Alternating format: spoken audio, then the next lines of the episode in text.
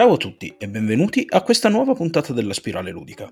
Oggi cominciamo una piccola serie nuova che si dipanerà lungo il nostro percorso in modo saltuario. Non credo che sarà un appuntamento mm, preciso che ogni tot si ripeterà, ma insomma tutto sommato però mm, mi piace che questa sia una rubrica specifica perché qui andremo a parlare di aspetti un pelo più tecnici dell'attività ludica e questa nuova rubrica si chiamerà Pillole di Game Design in modo assolutamente non originale, me ne rendo conto.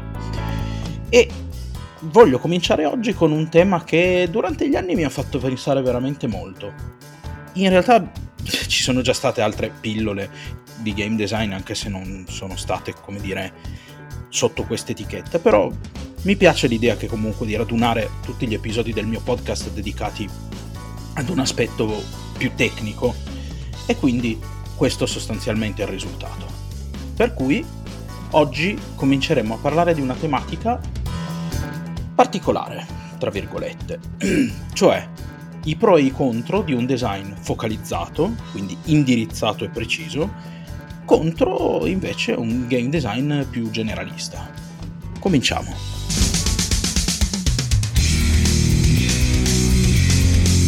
La spirale ludica. Scopriamo le regole del gioco. Allora, dunque, cominciamo, io direi che è il caso, quantomeno per chi è meno avvezzo, di dare un piccolo contesto prima di cominciare a fare questa analisi nello specifico. Che cosa si intende per game design focalizzato e di contro, quindi anche che cosa si intende per game design generalista? allora, il game design focalizzato è un tipo di game design che si esprime andando a concentrarsi su una singola tematica o comunque su un singolo aspetto. Per esempio, uh, un game design focalizzato potrebbe essere un videogioco stealth, se avete presente i vecchi Metal Gear Solid, o per chi è un giocatore di ruolo, magari, uh, che ne so, il mondo dell'apocalisse, questi giochi qua ed eventualmente forse anche Dungeons and Dragons, ma vabbè, qui forse è il caso di... forse è veramente il caso di fare un'analisi più approfondita su Dungeons and Dragons e parlare di questo argomento a parte, perché è molto complessa da analizzare qui la situazione e non basterebbero veramente 5 minuti. Di contro invece un game design generalista è un design eh, che non si concentra su un singolo aspetto ma è esteso e cerca di coinvolgere quanti più aree possibile, sia a livello tematico che a livello meccanico. E qui possiamo eh, tendenzialmente vederci magari giochi come Grand Theft Auto, no? in cui si possono fare tante cose, oltre che esplorare un mondo aperto, avere un approccio più frontale, più stealth, vari ed eventuali. O Skyrim, per esempio, o bene o male comunque tutta la serie di Elder Scrolls. Di contro, eh, per esempio invece parlando di argomento gioco di ruolo, un design più generalista, beh, potrebbe essere il D20 System o uh, un... Giochi magari anche che sono usciti più modernamente, tipo Vampiri, che per quanto vadano ad esplorare una tematica specifica, permettono però comunque a livello di uh, meccaniche di andarsi a focalizzare su tanti aspetti, insomma, qui il tema generale è il giocatore interpreta un vampiro, però poi come si muove nella notte, cosa fa, che tipo di avventure si possono giocare, è un qualcosa che è un territorio molto molto ampio da esplorare. E io oggi vorrei fare una sorta di eh, piccola analisi mettendo contro, tra virgolette, comunque andando ad esaminare e mettendo a paragone questi due aspetti, queste due modalità proprio con cui si fa game design. Perché, beh, perché secondo me stanno succedendo delle cose un po' particolari proprio nell'ambito della creazione del gioco e il videogioco e il gioco di ruolo hanno preso due strade perfettamente, cioè incredibilmente contrarie, sono andati l'uno nella direzione opposta rispetto all'altro.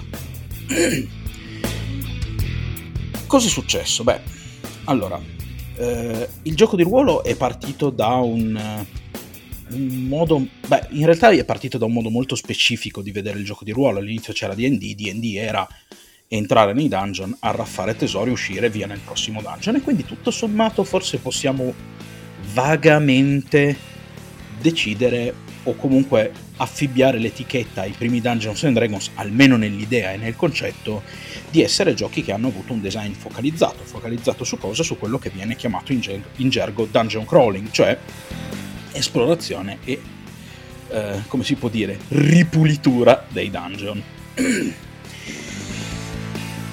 Però poi comunque negli anni 90 sono usciti veramente tanti tanti giochi, addirittura sono usciti anche sistemi generici te- che tentavano di far giocare qualunque tipo di avventura, almeno questo nelle intenzioni. Però poi col tempo, con l'avvento anche di alcuni eventi di cui abbiamo già parlato in questo podcast, tipo il forum di The Forge e tutto quell'ambiente culturale da cui sono fuoriuscite veramente tante tante idee, il game design del gioco di ruolo, anche nel suo ambito più, e qui metto molte virgolette, mainstream, perché in realtà il gioco di ruolo rimane di per sé un ambiente abbastanza di nicchia, l'unico gioco che forse veramente si può definire mainstream è proprio Dungeons and Dragons, vista la diffusione, almeno nel nome che ha avuto, perché bene o male chiunque sotto i 50 anni sa che cos'è Dungeons and Dragons, anche se non ci ha mai giocato, l'ha almeno sentito nominare una volta. Però il gioco di ruolo è andato comunque via via raffinandosi verso un design molto molto più focalizzato. I giochi sono andati sempre più nello specifico, i manuali cercavano di ehm, andare ad affrontare tematiche sempre più specifiche andando a mettere nelle mani dei giocatori strumenti per farlo in modo sempre più raffinato. Discorso contrario invece hanno fatto i videogames, che se da un lato sono partiti in modo molto molto specifico, da, più che altro dal punto di vista dei generi. All'inizio un platform era un platform, uno sparatutto era uno sparatutto, sì, qualche commistione di genere c'era, però era veramente molto facile incasellare questi giochi in alcuni generi ben definiti che avevano dei, dei capisaldi e dei principi che guidavano proprio la creazione di questi giochi, mentre invece come vi dicevo, il videogioco col tempo è andato sempre più mescolando tutti questi generi, mettendo sempre un po'. facendo ricette sempre più miste, diventando sempre più. non in senso cattivo, eh, mi raccomando, non lo intendo in senso cattivo, però sempre più comunque dei minestroni, in cui si potevano veramente avere tante tante verdure invece di avere. no, il gioco che fa solo quello, abbiamo uno sparatutto con qualche elemento platform, un po' di elementi di gioco di ruolo, eccetera, eccetera. Quindi il, il, gioco, il videogioco è andato ampliando sotto certi punti i suoi orizzonti. Questi due approcci però sono due approcci che hanno una natura molto molto diversa da loro, c'è una spaccatura abbastanza profonda fra questi due modi di pensare e ognuna delle due presenta innegabilmente vantaggi e svantaggi. Cominciamo dal design generalista, io faccio un discorso da giocatore di ruolo, quindi comincio da quello che per me è stata l'esperienza all'inizio del gioco di ruolo, quindi il gioco generalista, e poi andremo a vedere che cosa è, diventato all'interno del gioco focalizzato, diciamo nel design focalizzato. Dunque, un design generalista, come vi dicevo, è un design che include tanti elementi, tante cose. Però ehm, questo tipo di design è un design che di suo ha dei limiti, come anche il design focalizzato e attenzione. Il design generalista chiaramente nei videogiochi in virtù dei mezzi della tecnologia, ma nei giochi di ruolo anche in virtù del fatto che tu un manuale non puoi scriverlo di 8 milioni di pagine, e poi comunque anche se si potesse scrivere ci sarebbero dei limiti pure lì, non può approfondire più di tanto. Mi spiego meglio. Allora, in inglese c'è un modo di dire che secondo me a, è, è, una summa della situazione molto molto precisa e molto molto efficace che è Jack of all trades, master of none. che vuol dire che eh, saper fare un po' di tutto l'implica il non padroneggiare nulla. E questo si riflette tantissimo all'interno del game design. Perché? Perché un design generalista, per quanto ti permetta di fare tanto, prendiamo per esempio Skyrim, dove io posso essere eh, un guerriero, un combattente, quindi avere un approccio diretto, avere un approccio da distante perché sono un mago un arciere, eh, essere più furtivo perché sono un ladro. Tutti questi aspetti saranno magari anche relativamente curati, ma con il fatto che questo gioco non può pesare 12 milioni di giga o un manuale comunque non può essere di 8 milioni di pagine, per forza nell'avere tanti aspetti, ognuno di questi aspetti dovrà essere trattato in modo superficiale, dovrà sacrificare tanti fronzoli che magari se ci si concentrasse sul singolo aspetto non si dovrebbero sacrificare. Guardate, io ho molto ben presente come funziona lo stealth in tutta la saga di The Elder Scrolls, Skyrim compreso. C'è, c'è poco alla fine. Quando si entra in modalità furtiva, non si hanno tante possibilità che non siano sono furtivo e quindi tendenzialmente il mio eh, avversario ha scusate una certa probabilità di vedermi o non vedermi o non sono furtivo quindi se mi, pare, se mi parerò davanti a lui lui mi vedrà ci sono magari cose che aiutano a potenziare questa percentuale e se sono in modalità furtiva potrò attaccare i miei nemici facendo loro maggior danno perché li colpisco alla sprovvista. In sintesi, è tutto qua. Perché? Beh, perché ovviamente eh, io, essendo un gioco di ruolo comunque che mira all'immedesimazione e mira soprattutto a permettere al giocatore di eh, creare il personaggio che maggiormente desidera, devo dare spazio anche ad altre meccaniche, quella del combattimento in corpo a corpo, il tiro con l'arco, la magia e quant'altro. All'interno ehm, del GDR questa cosa diventa vera non tanto per una questione di risorse di sistema, quanto invece perché tutte eh, queste cose andrebbero normate. e normare è un qualcosa che si può fare solo fino a un certo punto, per due motivi. Non si possono avere troppe regole. Primo, perché la carta è quel che è. E va bene, ok, un PDF, ma cosa devo fare? 2 giga di PDF? Insomma, anche lì un po' il limite materiale si pone. E dall'altra parte si pone anche il limite del fatto che le regole vanno in qualche modo assimilate. Un gioco di ruolo, quando ha veramente troppe regole, tende a interrompersi spesso. Perché? Per la gestione delle azioni bisogna costantemente interrompersi perché la memoria di un essere umano ha dei limiti, uno non può ricordarsi bene 8000 pagine di manuale, quindi tutto sommato se ci sono troppe regole il gioco inne- inevitabilmente proseguirà a singhiozzo perché? Perché per fare questa cosa devo consultare questo, per fare quell'altra cosa devo consultare quello, magari una me la ricordo, ma tre me le dimentico. E quindi tutto sommato il design generalista ha questo grosso svantaggio, cioè che tende a trattare in modo molto superficiale le cose. Io ho visto anche master che con qualche nozione di game design andavano ad integrare quello che mancava nei loro sistemi preferiti, ma il risultato era sempre che poi alla fin fine c'erano montagne di regole e quindi letteralmente i giocatori non si sarebbero ricordati tutto e il gioco inevitabilmente procedeva a singhiozzo. Va detto dall'altra parte però che in un design di tipo generalista abbiamo la varietà e questa cosa è assolutamente innegabile. Se io ho un design esteso che copre tante aree la mia libertà nel decidere che cosa giocare, che tipo di avventure fare se sono in un gioco di ruolo o come affrontare una determinata situazione se sono in un videogioco e anche in un gioco di ruolo ovviamente, sarà decisamente più ampia. Io potrò permettermi di creare una varietà di situazioni che non è da sottovalutare, soprattutto all'interno dell'ambito del videogame, che eh, in qualche modo è quello forse più a rischio di mm, risultare ripetitivo, perché dietro il videogioco è un prodotto informatico, in quanto prodotto informatico e quindi tecnologico è un prodotto statico. Non può adattarsi, non può evolversi.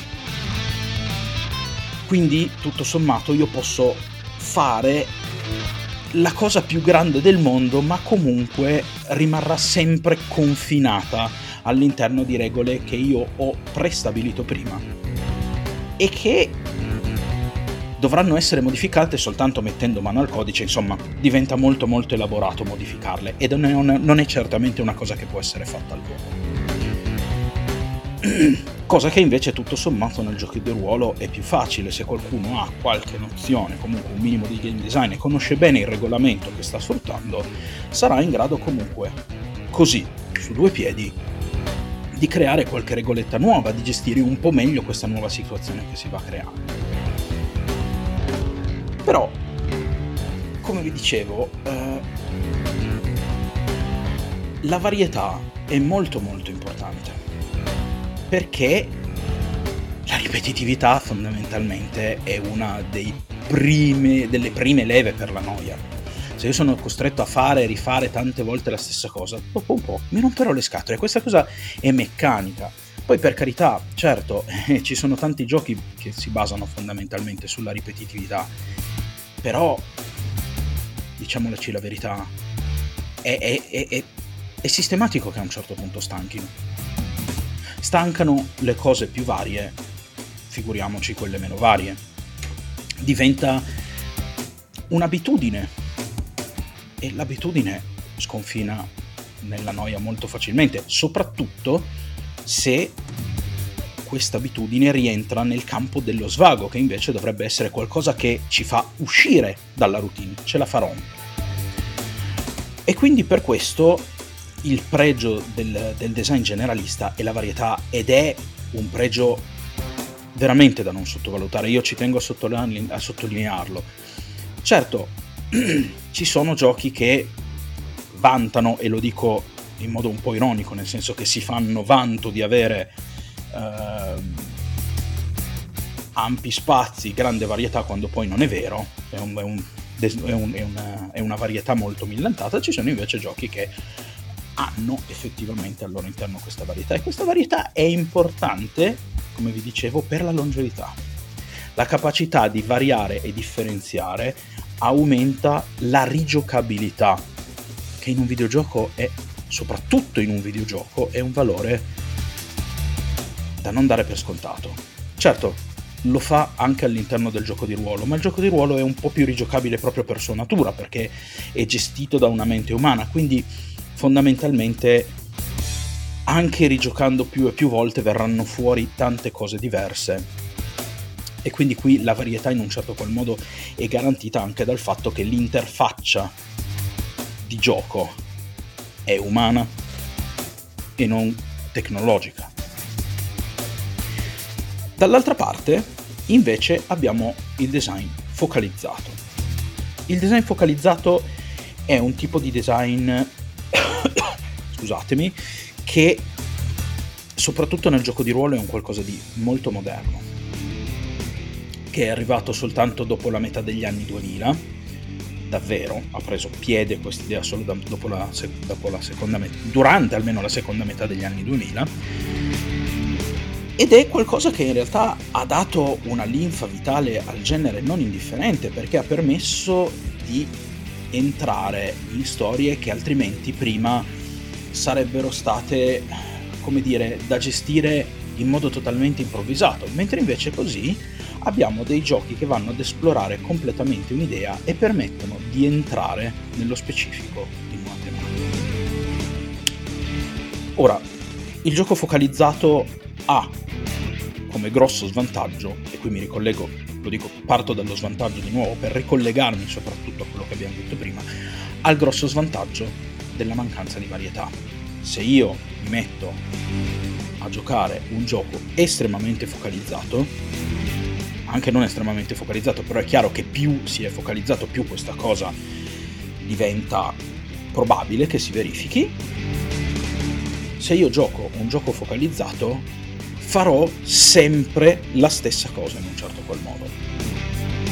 Ad esempio, se io vado a giocare Metal Gear Solid, io dovrò comunque in un qualche modo risolvere tutte le situazioni affrontandole da un punto di vista furtivo. Non potrò uscire a pistole spianate e sparare come se fosse Doom, perché non lo è, perché i nemici sono pensati per essere affrontati uno alla volta, alle spalle, insomma, non è un gioco che permetta tanti approcci veramente diversi. Certo, pardon, ci sono tanti modi di vedere lo stealth, la furtività, e quindi sicuramente questo tipo di meccanica sarà molto molto raffinata. E io potrò all'interno di quell'ambito decidere di volta in volta che tipo di tattica adottare, però sempre mantenendomi radicato all'interno di quel tipo di azione lì, mai frontale. Uh, facendo un esempio invece all'interno del gioco di ruolo, prendiamo un gioco che peraltro a me piace tantissimo, eh, sottolineo, il mondo dell'Apocalisse, Apocalypse World, che peraltro in Italia è edito da Narrativa, Narrativa con due T, mi raccomando. Apocalypse World è un gioco che si concentra sulla tematica del post-apocalittico. E non un post-apocalittico qualunque, ma un post-apocalittico che andrà tendenzialmente focalizzandosi su, chiedo scusa, tre tematiche, tre, poche comunque tematiche generali la violenza, la desolazione, la scarsità di risorse. E quindi avremo un gioco che tutto sommato, se non, si, non, gli si mette mano in modo pesante, andando a ribaltare completamente tutto quello che è il regolamento, tutta quella che è la meccanica interna del gioco, avremo un contesto che sarà sempre quello avremo sempre un ambiente in cui ci sarà un sacco di violenza e poche risorse. Lande desolate, distruzione, poca umanità tendenzialmente ostile.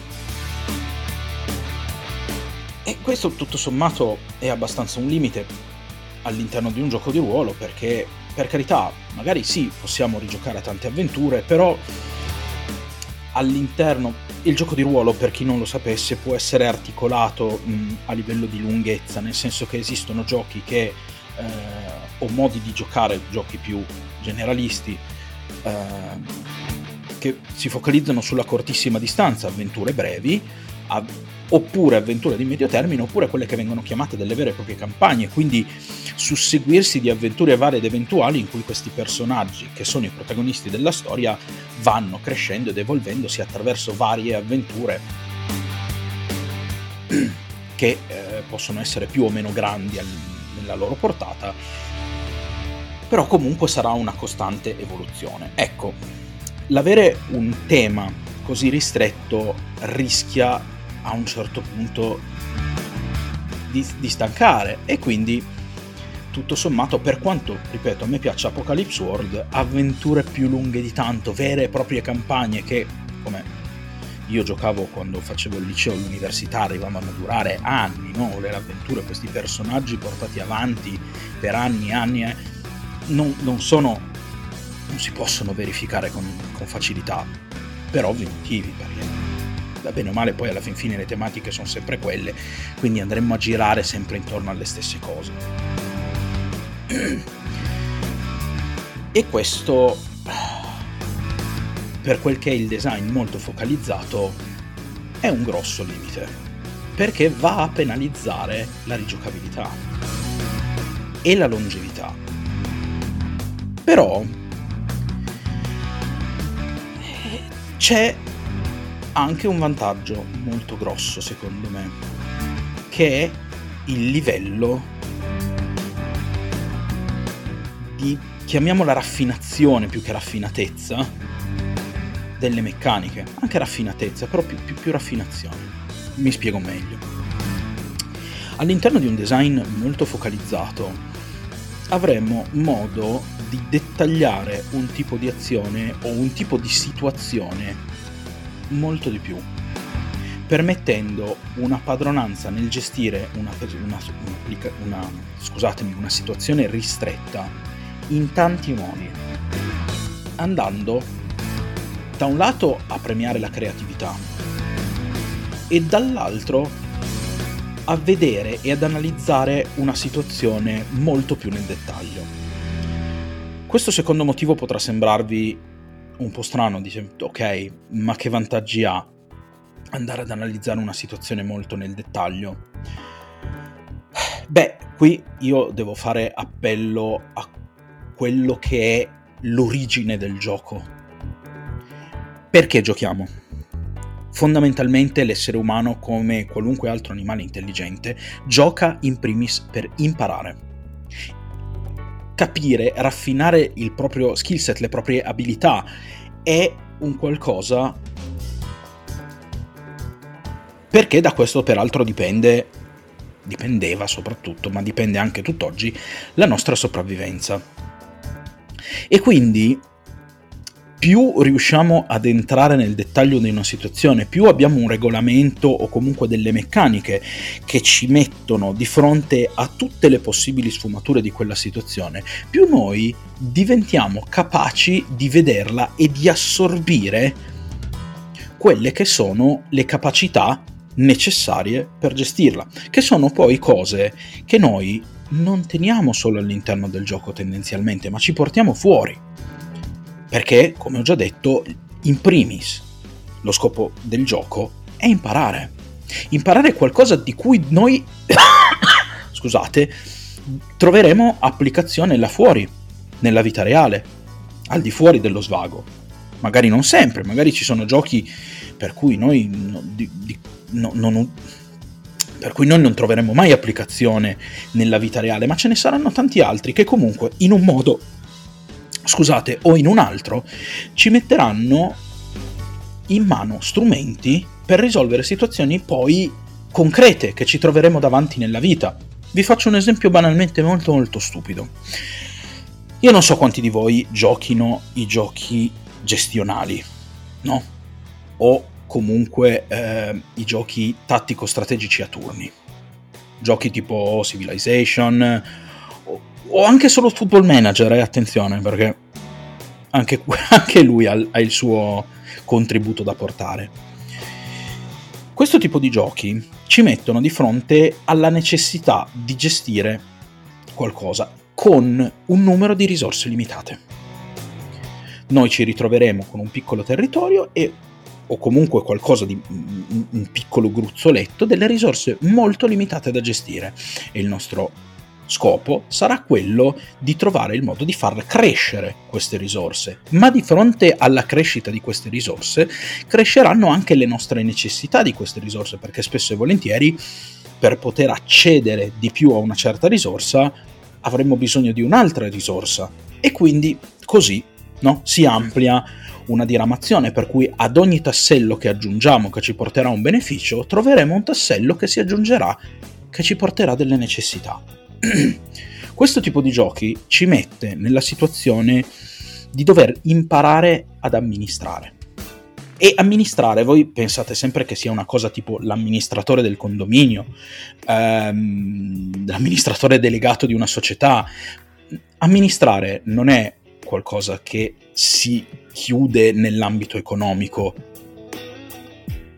o civile di una faccenda, amministrare qualcosa che noi facciamo nella nostra vita quotidiana, banalmente amministrare il denaro che ci arriva in tasca quando lavoriamo, perché da un lato avremo delle necessità, mangiare, dormire, un tetto sopra la testa, ma dall'altra parte avremo anche delle altre necessità che comunque in qualche modo andranno... Eh, che bisognerà in qualche modo sfogare. Banalmente anche solo il divertirsi. È chiaro che se io prendo 1000 euro al mese non potrò cenare e pranzare e fare colazione sempre ordinando, perché è una spesa di un certo tipo. E certo a voi questi concetti sembreranno banali, però giocare con delle risorse fittizie, dopo ci permetterà di entrare maggiormente quando ci ritroveremo ad avere delle risorse limitate, ci, ci riporterà ad avere un mindset, una forma mentis, scusatemi, usiamo un termine latino visto che siamo italiani, e quindi usiamo la nostra lingua di origine, una forma mentis maggiormente adatta alla situazione che andremo ad approcciare. E questo è solo per fare l'esempio di un gestionale. Se dovessimo avere... Se dovessimo trovarci davanti invece ad un gioco eh, che per esempio ci pone di fronte a una situazione di combattimento, certo, nella vita nostra reale sarà più difficile pensare di trovarsi di fronte a un combattimento vero e proprio, però comunque di lì potremmo eh, trovare un modo di pensare che ci permetterà di capire a quale bersaglio dare priorità qualora ci dovessimo trovare sotto attacco da più nemici, da più persone ostili. Quindi insomma, andare ad analizzare una situazione nello specifico è un qualcosa che ci può portare grossi vantaggi non solo in gioco, ma fuori dal gioco. E questo, secondo me, è un dettaglio importantissimo. Andando proprio a tirare le somme di tutto questo discorso, io credo che entrambi i giochi, come vi ho detto, presentino dei grossi vantaggi, sono entrambi molto validi, ma secondo me proprio per quello che è il giocare in generale, per lo scopo primo che ha l'attività ludica all'interno del mondo dell'uomo, e, ma più in generale del mondo animale, al quale comunque l'uomo appartiene, il gioco focalizzato metta sul tavolo risorse migliori, perché ci permette di entrare molto più nel dettaglio e quindi di capire molto meglio tutta una serie di situazioni che poi potremmo doverci trovare ad affrontare nella vita reale. E per quanto magari tutto questo possa sembrarvi strano e voi possiate dire sì, ma io non gioco per andare poi nella vita reale per imparare delle cose, questo non ha importanza. Il gioco vi insegnerà comunque delle cose. E quindi il fatto che ci permetta di raffinare meglio nello specifico una capacità che invece all'interno di un contesto trattato più superficialmente è qualcosa di decisamente meno fattibile, è un vantaggio, è un vantaggio proprio dal punto di vista umano della faccenda, quindi io non solo mi svagherò giocando ad un gioco, ma ne trarrò poi anche del vantaggio che più in là potrebbe servirmi. E scusate se è poco, scusate veramente se è poco. Comunque, anche per oggi direi che forse ho parlato abbastanza. Spero di avervi dato una piccola prospettiva utile, magari avervi anche detto qualcosa che non sapevate le eh, pillole di game design proseguiranno, naturalmente, come vi ho già detto all'inizio, io ho anche, già, ho anche già un paio di idee in testa su che cosa tratteremo, ma non sto a snocciolarlo qui adesso. E come al solito, con i saluti finali, io vi ricordo prima di tutto sotto in descrizione che trovate il link per i miei social, soprattutto Telegram, dove verrete informati di volta in volta quando usciranno le puntate. Se vi sentite generosi e pensate di offrirmi un caffè come piccolo contributo perché vi piace quello che il mio podcast vi porta, sotto vi lascio anche il mio link Coffee, dove appunto potrete fare dei, dei piccolissimi contributi, se doveste sentirvi particolarmente generosi, io vi ringrazio fin da adesso. Vi lascio come al solito con i saluti, vi auguro un buon proseguimento di settimana e soprattutto non smettete mai di giocare. Alla prossima!